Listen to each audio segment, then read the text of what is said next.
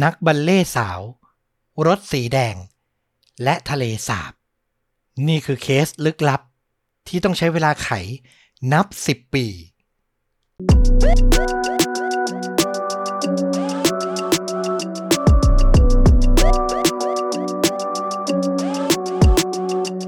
สวัสดีครับ ยินดีต้อนรับเข้าสู่ The A Files Podcast เล่าเรื่องสั้นลุ้นระทึกหลากหลายหัวข้อ จากช่องชนดูดะ อยู่กับต้อมเป็นประจำเหมือนเช่นเคยนะครับ วันนี้ต้องบอกว่าเป็นอีกหนึ่งเคสที่ผมรู้สึกว่า ต้องยอมใจในการติดตามสืบสวนสอบสวนของเหล่า เจ้าหน้าที่เป็นอย่างมาก คือเป็นโคลด์เคสที่ผ่านเวลาไปหลายปี แต่ในที่สุดก็นำมาสู่บทสรุปคลี่คลายจนได้ บทสรุปสุดท้ายเนี่ย เพิ่งเกิดขึ้นในปี 2023 ปีนี้นี่เองนะครับ ผ่านมาไม่กี่เดือนเลย เข้มข้นมากๆ ไม่อยากให้พลาดกันสำหรับระดับความรุนแรงผมให้ไว้สักประมาณ 2.5 ถึง 3 ก็คือไม่ได้มีรายละเอียดที่โหดร้ายมาก แต่การสืบสวนสอบสวนเนี่ยน่าติดตามมากจริงๆ เอาละครับ ไม่ให้เป็นการเสียเวลาขอพาทุกคนย้อนไปในปี 1996 ครับ ไปรู้จักกับหญิงสาวคนหนึ่งที่มีชื่อว่าจูลี่บัสกินตัวเธอเนี่ยเกิดที่เมืองเบนตันรัฐอาร์คันซอ ก่อนจะย้ายมาศึกษาต่อระดับมหาวิทยาลัย ที่โอกลาโฮมาซิตี้ที่อยู่ในรัฐโอกลาโฮมาจูลี่เลือกเรียนในสาขาศิลปะการเต้นรำอย่างบัลเล่ต์ครับ ก็เป็นการเรียนเฉพาะทางมาก ๆ เลยเนาะแน่นอนว่าความฝันของเธอคือการเป็นนักเต้นบัลเล่ต์มืออาชีพ รวมถึงต่อไปเนี่ยก็อยากจะเปิดโรงเรียนสอนเต้นบัลเล่ต์ให้กับเด็กๆ ที่มีความใฝ่ฝันเช่นเดียวกันกับตัวเธอ และด้วยหน้าตาบุคลิกรวมถึงความสามารถที่โดดเด่นทำให้จูลี่เป็นที่รู้จักและก็มีเพื่อนในมหาวิทยาลัยจำนวนมาก ดูเหมือนว่าอนาคตที่สดใสกำลังรอเธออยู่ จนกระทั่งเย็นวันที่ 19 ธันวาคม ปี 1996 เป็นช่วงใกล้สิ้นปีที่นักศึกษาทุกคนกำลังจะแยกย้ายไปพักผ่อน ตัวจูลี่นี่คือเรียนจบเทอมแล้วครับ เธอเนี่ยมีกำหนดการจะเดินทางกลับบ้าน ในวันรุ่งขึ้นแล้ว และในคืนนั้นเธอก็เลยเลือกจะเฉลิมฉลองเทศกาลคริสต์มาสที่กำลังจะมาถึงที่บ้านของเพื่อนสนิทคนหนึ่งที่มีชื่อว่าไรอันเจมส์เขาเป็นเพื่อนผู้ชายที่ทำงานพิเศษที่สนามกอล์ฟของมหาวิทยาลัย ที่เดียวกับจูลี่นี่แหละ หลังรับประทานอาหารร่วมกับคุณปู่คุณย่าของไรอันเสร็จ ทั้งคู่ก็นั่งดูหนังทางโทรทัศน์ร่วมกัน จนกระทั่งถึงช่วงเวลาประมาณสี่ทุ่ม จูลี่ก็ขอตัวครับ ออกจากบ้านคุณปู่คุณย่าของไรอัน เพื่อไปยังบ้านของเพื่อนของเธออีกหลังหนึ่ง ซึ่งกำลังจัดปาร์ตี้วันคริสต์มาสล่วงหน้าอยู่เช่นเดียวกัน แต่ต้องบอกว่ามันไม่ใช่การกินเหล้าเมามายอะไรนะครับ แต่เป็นการใช้เวลาทำกิจกรรมอย่างการเล่นบอร์ดเกม เล่นเกมเศรษฐี Monopoly รวมถึงมีการมอบของขวัญแลกเปลี่ยนกันไปมา ที่นั่นจูลี่ได้พบกับ roommate ของเธอที่มีชื่อว่าเมแกนซึ่งจะต้องไปสนามบินช่วงเช้ามืดของวันครับในเวลาตีห้าเมแกนเนี่ยก็มีกำหนดการจะบินกลับบ้านเกิดของตัวเองนั่นแหละ จูลี่ก็เลยรับปากว่าจะขับรถ Eagle Summit สีแดงของเธอเนี่ย ไปส่งเมแกนถึงที่สนามบินเลย ทั้งคู่อยู่ร่วมปาร์ตี้จนถึงเวลาตีสองก่อนจะไปจอดแวะเติมน้ำมัน แล้วก็หากาแฟรับประทานที่ปั๊มแห่งหนึ่ง จากนั้นทั้งคู่ก็เดินทางกลับไปยังอพาร์ตเมนต์ที่พักอาศัยอยู่ครับ เพื่อขนข้าวของของเมแกนขึ้นรถ ในเวลาประมาณตีสามก็คือไลฟ์สไตล์แบบวัยรุ่นเลยเนาะกลางค่ำกลางคืนเนี่ยไม่ค่อยหลับพักผ่อนกัน ก็คืออยู่โต้รุ่งกันเลยแหละ เวลานั้นทั้งเมแกนกับจูลี่ก็มีการพูดคุยกันเล็กน้อย พักผ่อนกันนิดหน่อย สุดท้ายทั้งคู่ก็ออกเดินทางจากอพาร์ตเมนต์ไปยังสนามบิน ในเวลาประมาณตีสี่ครึ่ง พวกเขาไปถึงสนามบินในเวลาใกล้ตีห้าครับ ตามที่ตั้งใจเอาไว้ เมแกนเอ่ยปากบอกลาเพื่อนสาว โดยไม่รู้เลยว่า นั่นเป็นครั้งสุดท้าย ที่เธอจะมีโอกาสได้เห็นจูลี่ ที่ยังมีลมหายใจ เวลาผ่านไปถึงตีห้าครึ่งที่อพาร์ตเมนต์ที่จูลี่กับเมแกนพักอาศัยอยู่ด้วยกันนั้น มีพยานได้ยินเสียงผู้หญิง กรีดร้องด้วยความหวาดกลัว ดังไปทั่วทั้งบริเวณ ผู้พักอาศัยคนหนึ่ง ตัดสินใจโทรแจ้งเจ้าหน้าที่ตำรวจทันทีครับ เขายืนยันกับตำรวจว่าภรรยาของเขาเนี่ยได้ยินเสียงร้องของผู้หญิง ดังมาจากบริเวณลานจอดรถด้านล่างของอพาร์ตเมนต์แต่เขาเนี่ยไม่กล้าจะออกไปตรวจสอบว่าเกิดอะไรขึ้น ไม่กี่ชั่วโมงต่อมาไรอันเจมส์เดินทางมาที่อพาร์ตเมนต์แห่งนี้ เพราะเขามีนัดหมายว่าจะรับประทานอาหารกลางวันกับจูลี่ทว่าเขาเดินทางมาถึงแล้วตรวจสอบพบว่า เธอไม่อยู่ที่ห้อง และที่สำคัญรถยนต์ของจูลี่ก็ไม่ได้จอดอยู่ที่อพาร์ตเมนต์นั้น ไรอันกังวลใจ และตัดสินใจโทรแจ้งเจ้าหน้าที่ เพื่อบอกให้ทราบว่าเพื่อนสนิทของเขาที่เพิ่งแยกกันเมื่อคืนนั้น หายตัวไป ถึงตรงนี้เจ้าหน้าที่ตำรวจได้รับแจ้งตั้งแต่ช่วงเช้ามืดแล้วว่า มีเสียงผู้หญิงร้อง และพอมาช่วงใกล้เที่ยง มีคนโทรมาแจ้งว่าเพื่อนผู้หญิงที่พักอยู่ในอพาร์ตเมนต์นั้น หายตัวไปอีก พวกเขาก็เริ่มต่อเรื่องราวทั้งหมดติด จูลี่บัสกินอาจจะมีส่วนเกี่ยวข้องกับสองเหตุการณ์ที่ถูกแจ้งเข้ามา ไม่นานหลังจากนั้น หลังจากไรอันแจ้งเจ้าหน้าที่ไป พ่อแม่ของจูลี่ก็เดินทางมาถึงอพาร์ตเมนต์ พวกเขาตั้งใจจะมาช่วยลูกสาว ขนสัมภาระเดินทางกลับบ้าน แต่กลายเป็นว่าต้องมาทราบข่าวร้าย ว่าจูลี่หายตัวไปนานกว่า 12 ชั่วโมงแล้ว และในวันเดียวกันนั่นเอง พ่อแม่ของจูลี่ก็ต้องทราบข่าวร้ายที่ทำให้ใจสลาย เมื่อมีคนพบร่างอันไร้ลมหายใจของลูกสาวสุดที่รักของพวกเขา ลอยอยู่ในทะเลสาบ ห่างจากอพาร์ตเมนต์ของเธอไปทางตะวันตกเฉียงใต้ ประมาณ 24 กิโลเมตร สภาพศพของจูลี่ถูกมัดมือไพร่หลังเอาไว้ด้วยเชือกผูกรองเท้าของเธอเอง มีร่องรอยการถูกล่วงละเมิดทางเพศ จูลี่เสียชีวิต โดยการถูกจ่อยิงด้านหลังศีรษะ มีบาดแผลให้เห็นชัดเจนครับ นอกจากนี้เจ้าหน้าที่ตำรวจยังตรวจสอบพบรอยเท้าของคนสองคนเดินลงหาดริมทะเลสาบไป แต่มีเพียงรอยเท้าคู่เดียวเท่านั้นที่เดินกลับขึ้นมา สันนิษฐานได้เลยว่านั่นคือรอยเท้าของคนร้ายตำรวจพยายามเร่งมือตรวจสอบว่ารอยเท้านั้นบ่งบอกรายละเอียดคนร้ายอย่างไรบ้าง พวกเขาสรุปได้ว่า มันเป็นรอยเท้าที่เกิดจากรองเท้า ยี่ห้อไนกี้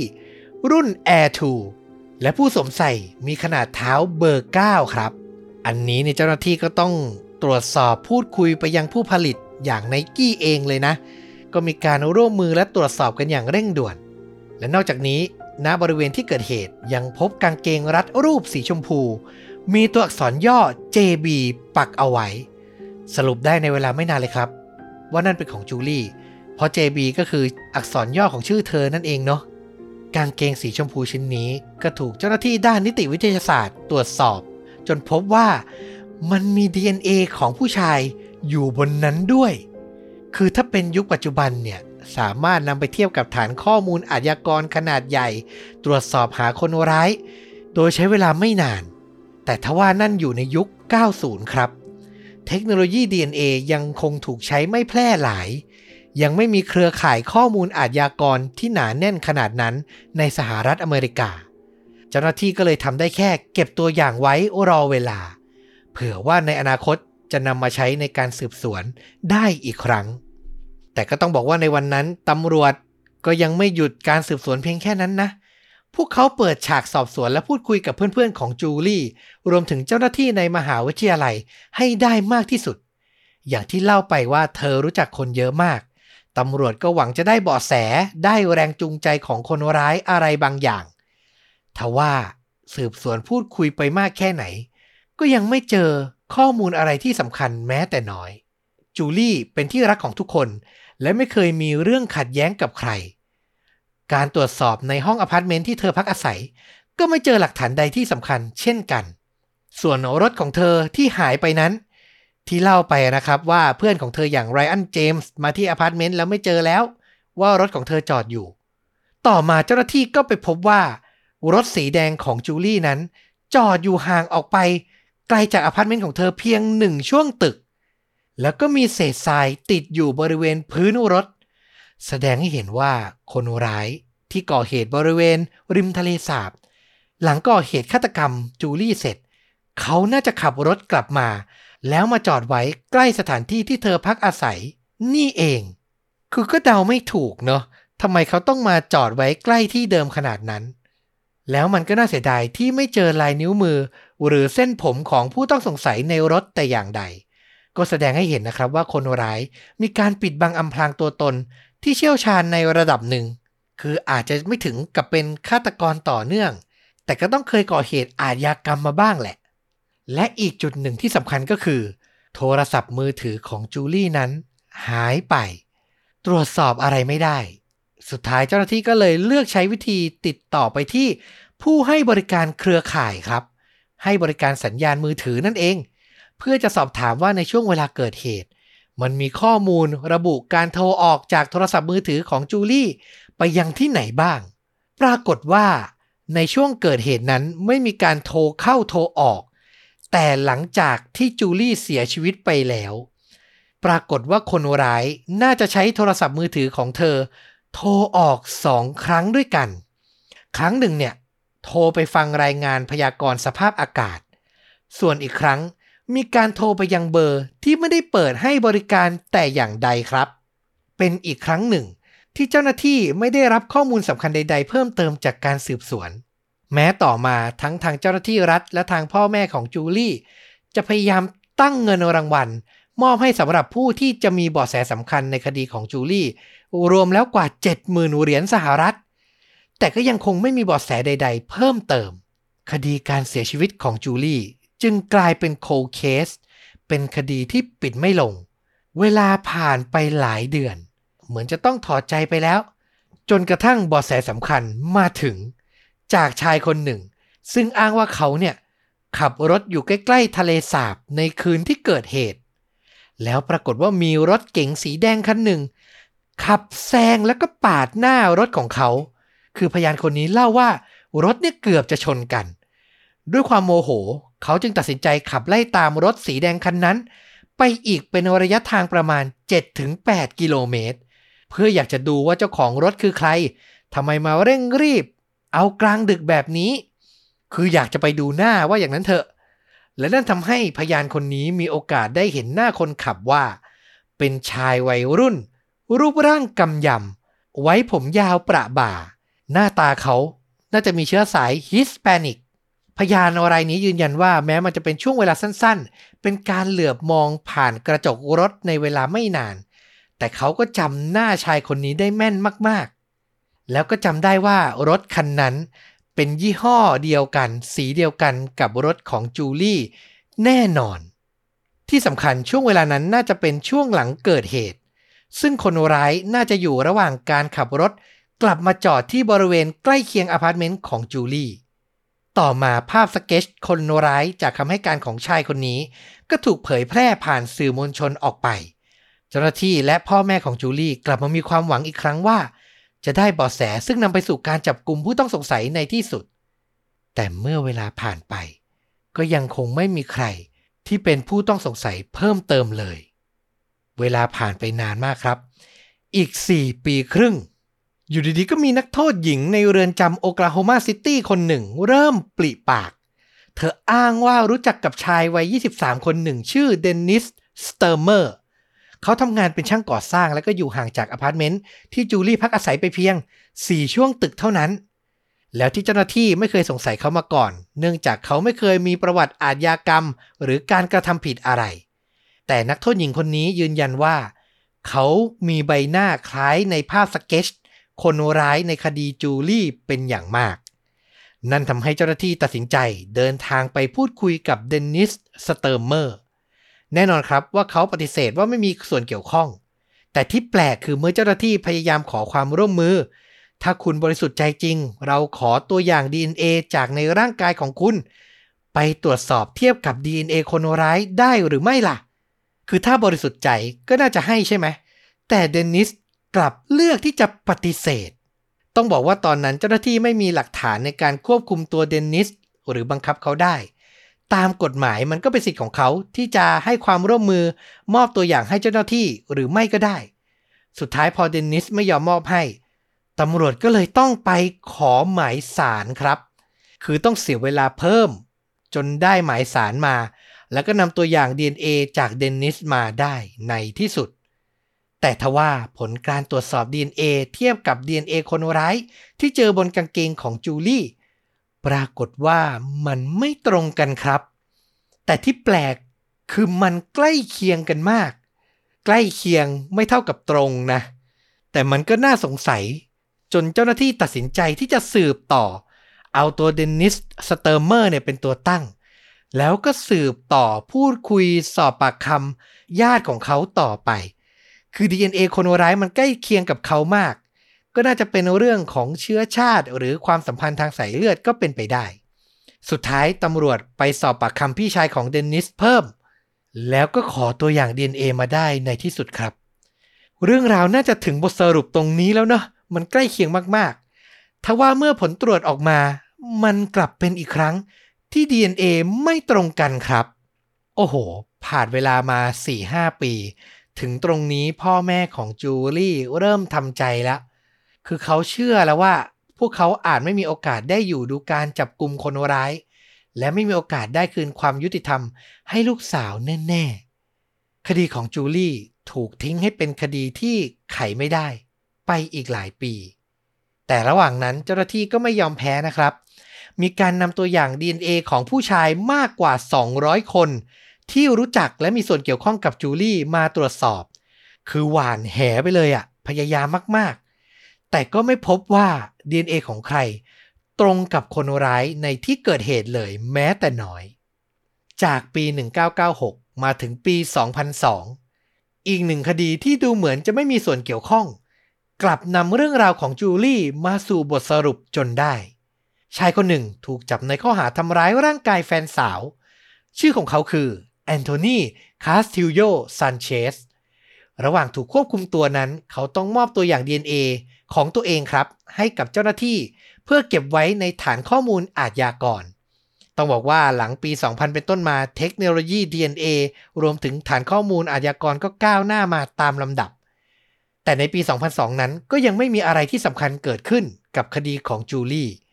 จนมาถึงปี 2004 เจ้าหน้าที่สืบสวนแผนกคดีที่ปิดไม่ลง ก็เข้ามาตรวจสอบเคสของจูลี่อีกครั้ง และมีการตรวจสอบข้อมูลของอาชญากร ที่พักอาศัยอยู่บริเวณใกล้เคียงอพาร์ตเมนต์ของเธอ และชื่อของแอนโทนี คาสติลโยซันเชส ก็ปรากฏขึ้นมาในกลุ่มผู้ต้องสงสัยอีกครั้งครับ ตามข้อมูลระบุว่าในช่วงปีที่เกิดเหตุ เขาอาศัยอยู่ห่างจากอพาร์ตเมนต์ของจูลี่ ห่างออกไปเพียงหนึ่งช่วงตึกเท่านั้น และพอเจ้าหน้าที่ไปพูดคุยกับคนรอบตัวของเขาอย่างแฟนสาวคนหนึ่ง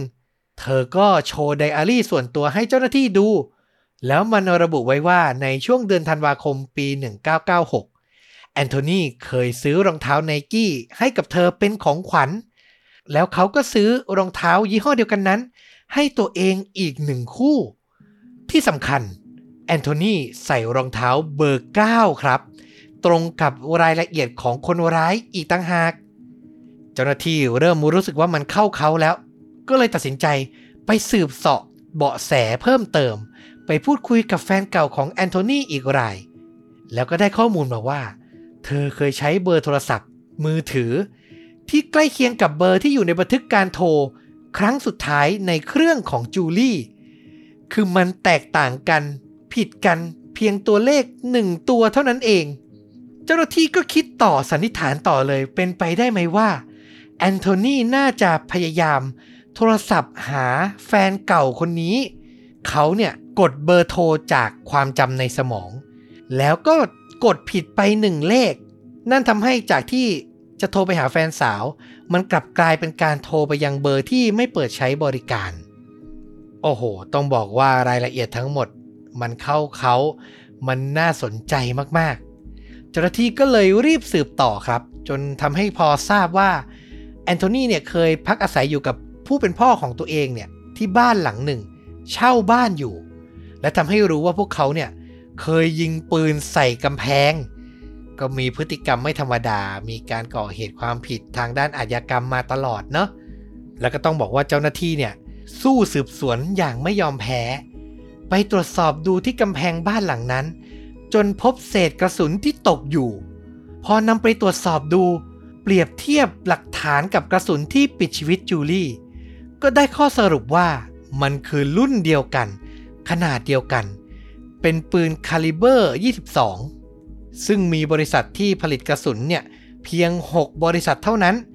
มีการลงรายละเอียดเปรียบเทียบเชิงลึก และทำให้ได้ข้อมูลการสืบสวนที่หนาแน่นพอ จนในที่สุดปี 2004 เจ้าหน้าที่ตำรวจก็ทำการจับกลุ่มแอนโทนีในข้อหาฆาตกรรมจูลี่จนได้ ขั้นสุดท้าย มีการตรวจสอบเปรียบเทียบ DNA ของเขากับ DNA ของคนร้าย และก็ได้ผลว่าตรงกันครับ ในตอนเกิดเหตุนั้นแอนโทนีอายุเพียง 18 ปี แล้วคิดดูดีๆ ถ้าในคืนเกิดเหตุเขาโทรหาแฟนสาว ด้วยเบอร์ที่ถูกต้อง เจ้าหน้าที่ก็น่าจะสามารถจับกลุ่มเขาได้อย่างรวดเร็วไปแล้ว คือไม่กี่เดือนหลังก่อเหตุก็น่าจะจับได้ การโทรผิดในครั้งนั้นทำให้เขาหนีพ้นกฎหมายมาได้อีกหลายปีทีเดียว การพิจารณาคดีนี้ สิ้นสุดลงในปี 2006 ศาลตัดสินให้แอนโทนีรับโทษประหารชีวิต